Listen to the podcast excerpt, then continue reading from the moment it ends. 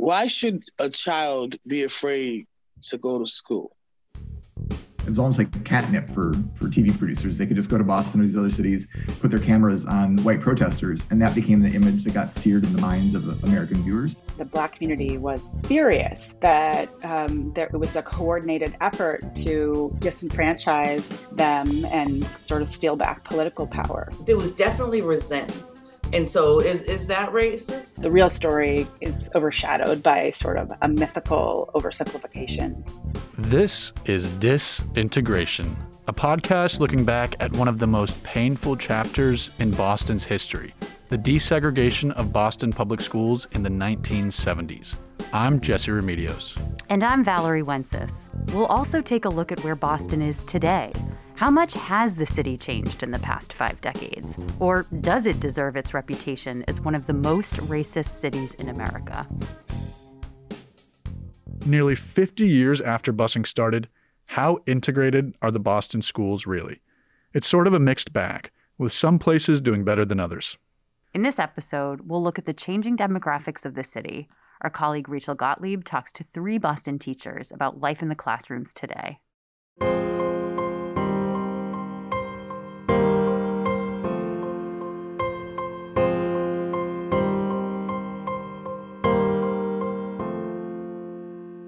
Court mandated busing policies for Boston public schools ended officially in 1988. In the nearly 35 years since, a lot has changed for the city. Like other American cities, many neighborhoods in Boston have gentrified, causing the cost of living to skyrocket and several types of demographics, including race, to shift dramatically in many of those neighborhoods. The school system itself has changed too, being no stranger to the charter and school choice craze that took over lots of urban school districts in the early 2010s. As of 2019, Boston as a whole was roughly 52% white. But according to a December 2019 report released by the school system, just 14% of students in the system are.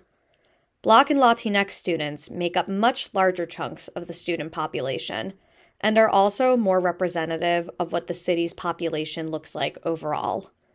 In this episode, I want to introduce you to three teachers who work in the schools today and have some experience with their past too, to tell us a little more about how segregation and diversity feel in the schools today, though, in a way that data and numbers might not be able to.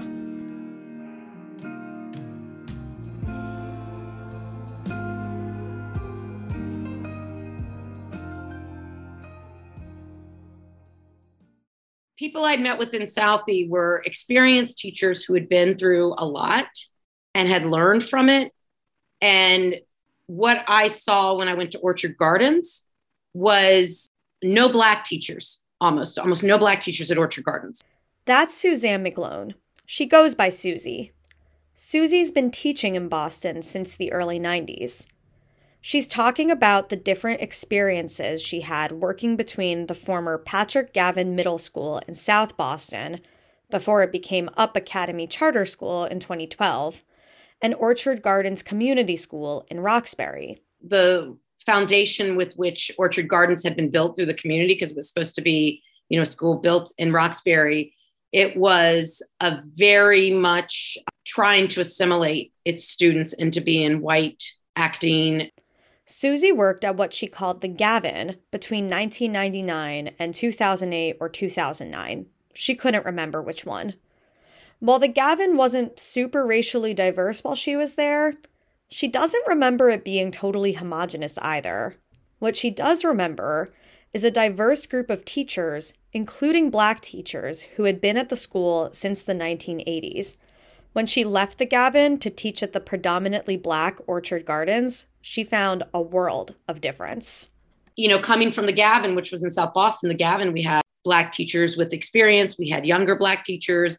So I was surprised when I went from Southie to Roxbury and most of the teachers in Roxbury were now these white younger teachers who had no connection to the community. what Boston has done the last several years, they will say that they are working on creating a diverse workforce. But actually, what I witnessed, the principal who is not there anymore, she pushed out Black teachers every year that I worked at Orchard Gardens, that she was a principal there. She probably did it, people would say unconsciously. Susie said at Orchard Gardens, where she left in 2021 to teach at a different school in Jamaica Plain, there was a lot of talk about eradicating and ending racism at the school and reading books about how to do so. But when it came to actually doing the work, it never seemed to get done. The funny and interesting thing is is that there was a lot more real and authentic communication between the races in South Boston at the Gavin than what I ever saw at Orchard Gardens. She mentioned that racial representation at Orchard Gardens was also a problem. The vast majority of students at the school are Black. She recalled one stretch of time in which, of the thousand or so students in the school, two were white. That year, on the school's small governing board, two parents were also white. You may be able to tell why that's a little unbalanced. She said for several years, this meant lots of black parents from the school did not feel their voices were heard from at all. And the principal, for her part, let go of black teachers who Susie said were extremely talented. It is interesting to think about how the school in Southie didn't have that. I don't know if people call it the new brand of racism because it's not new, but it's like the, another brand of racism, which I think is in a lot of ways a lot worse it's worth mentioning, too, how much South Boston has changed even since Susie stopped working there a little over 10 years ago. Like I mentioned before, the Gavin is now a charter school. The neighborhood itself these days has a reputation as one of the most rapidly gentrified and still gentrifying in the city. According to a 2017 report from Boston's Planning and Development Agency, the percentage of South Boston residents with a bachelor's degree rose from 28% in 2000 to 56% by 2015. Also in 2015, the median household income in Southie was just about $77,000. The white population dropped, but remains high at 78% of the neighborhood share. But still, a handful of more diverse schools in Boston do exist today. How do they get through the impact that busing and segregation may have left? I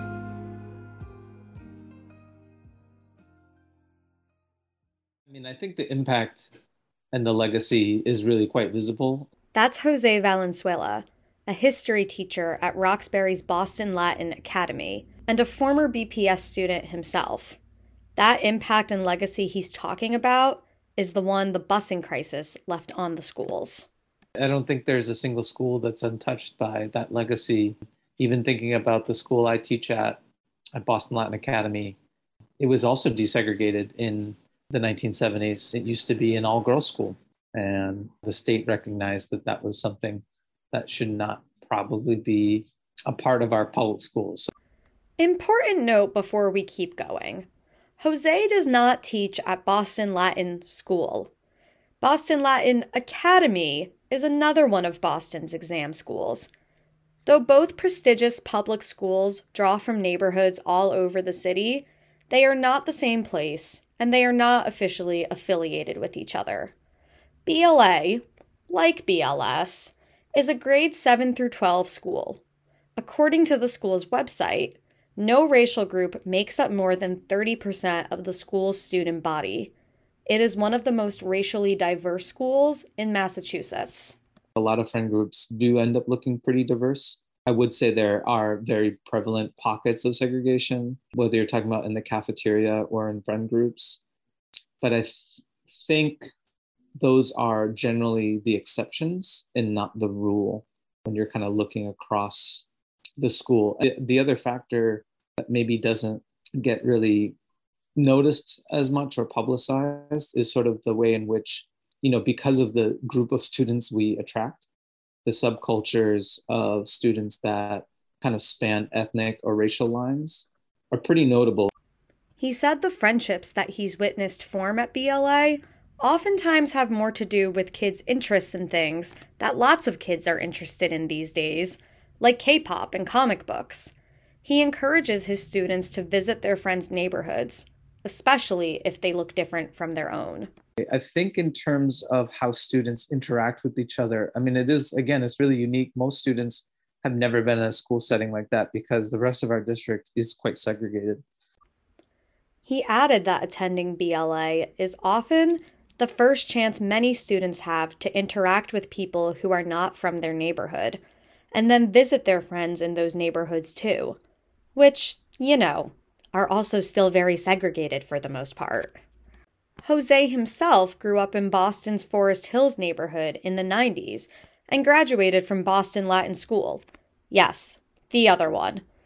He said it was experiences like going to his friends' different neighborhoods and ethnic enclaves in places from East Boston to Dorchester to West Roxbury, and yes, even Southie, he said, that allowed him to see his city through more lenses than his own. Places that like I had really never been before were suddenly a little more welcoming because I knew people from those places and I could kind of relate a little bit more. Jose tries to encourage his students to engage in similar experiences with their friends. He said that largely they do. He even said that students who graduate and come back to visit during their freshman year of college tell him how jarred they are by how segregated or homogenous their college campuses are, especially the white students. For his part as a student, Jose attended a public elementary school with a bilingual program when he was growing up in Forest Hills. He said the school insisted that his parents place him in an English dominant classroom. They did, and he was one of the only Latino kids in that class. And it was uh, sort of very jarring and noticeable. It's like, you know, except for me as like some sort of example, most of the other kids who were Dominican in my school we're in a totally different group of classes. He thinks this was an early introduction as to how race in BPS operates in real time. You know, that made it really hard to be a student and feel like all aspects of who I was was being welcomed or at least sort of like received as a contributing part of what it meant to be a student. Like those were things that I could be celebrated for or celebrated by. As for his time at Latin school, he said there were some safe spaces, like affinity groups and clubs, where the community he spoke of earlier could form. But the school also had some major issues.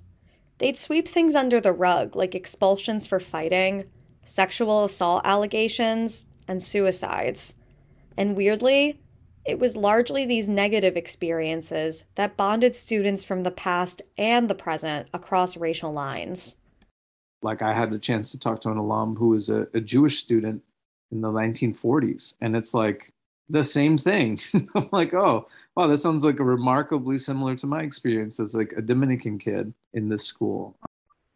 His experiences at BLS are some of the things that eventually brought him to BLA, when he was hired on as a teacher there, he said he made it explicitly clear to the administration that he did not want his students to go through the same negative experiences that he did. Building community among his students in a positive way has been a key aspect of his teaching.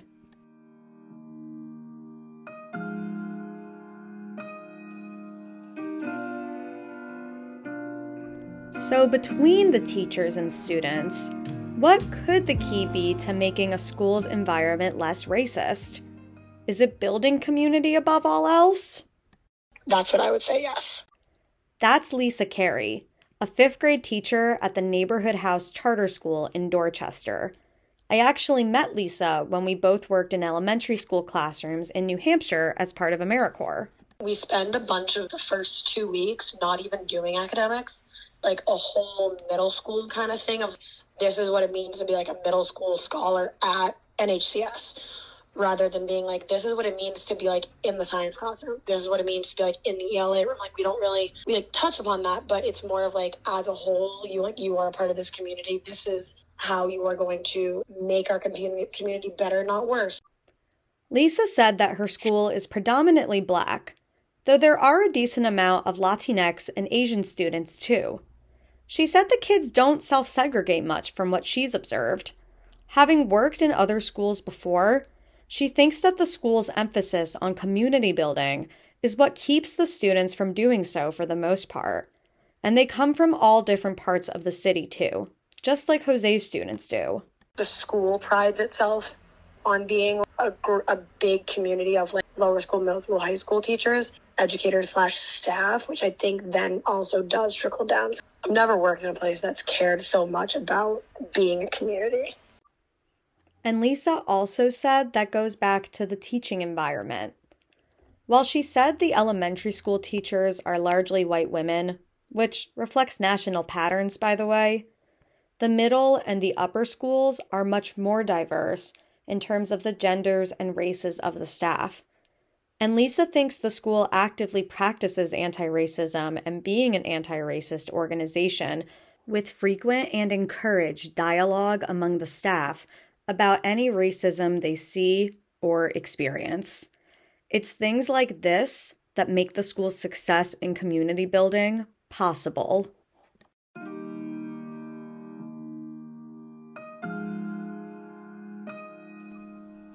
A 2018 analysis by the Boston Globe found that roughly 60% of Boston schools were, quote, intensely segregated, or that 90% or above of those student bodies were students of color.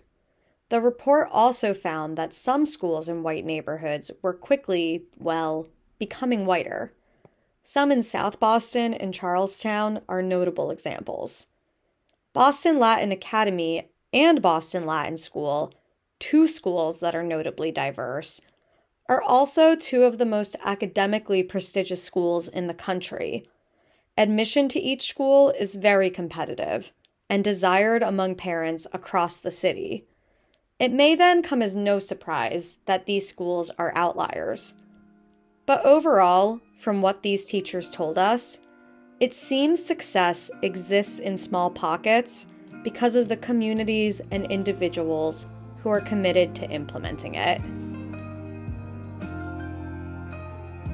That episode was produced by our colleague Rachel Gottlieb. On the next episode of Disintegration, we'll learn more about the wealth gap between black and white Bostonians. Disintegration is a production of Podcasting 101 at Boston University's College of Communication. The music in this episode was provided by Alien Boy Music via the Free Music Archive. The song is called Windy Dazed Days. I'm Valerie Wencis. And I'm Jesse Remedios. Thanks for listening.